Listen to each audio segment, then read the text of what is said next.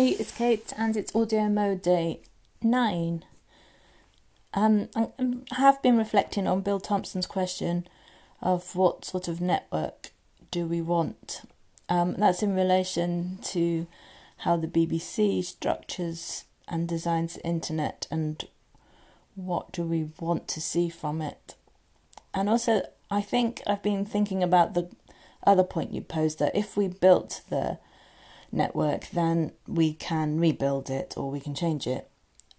And I'd like to believe that's true, but I suppose if you look at it metaphorically, in that, you know, when a city springs up for whatever reason, whether that was cultural or commerce, then the bare bones of that city last a very long time. And I know the pace of change of the internet is much faster than a traditional city build, and you know, maybe that's part of its problem. But fundamentally, are we stuck with what we've started with? We can tweak around the edges now, but we've gone past the point where, you know, I can't remember, I haven't seen the stats for a long time, but what the percentage of people in the world with a smartphone connected to the internet is. But, you know, we've almost reached saturation point with it.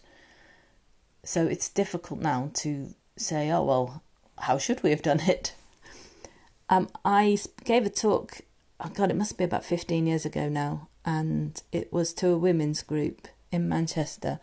And God, when I think about it, they were asking questions about like whether or not their family should have an internet connection. Um, and they were questioning the fact that the the network had been built primarily by men, and I suppose my response was, well, if you don't like that, then get involved and change it.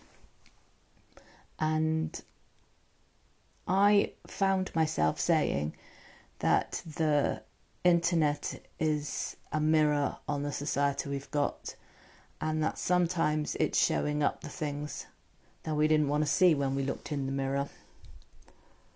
I don't really know where that thought came from, but it has kind of stuck with me, and I think it's still true.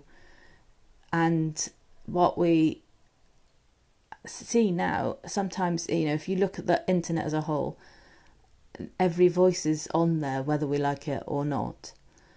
And I became very conscious of echo chambers, so maybe this is part of the problem of like how do you design a network that you want and maybe the question is how do we design a network that gives us a society that we want?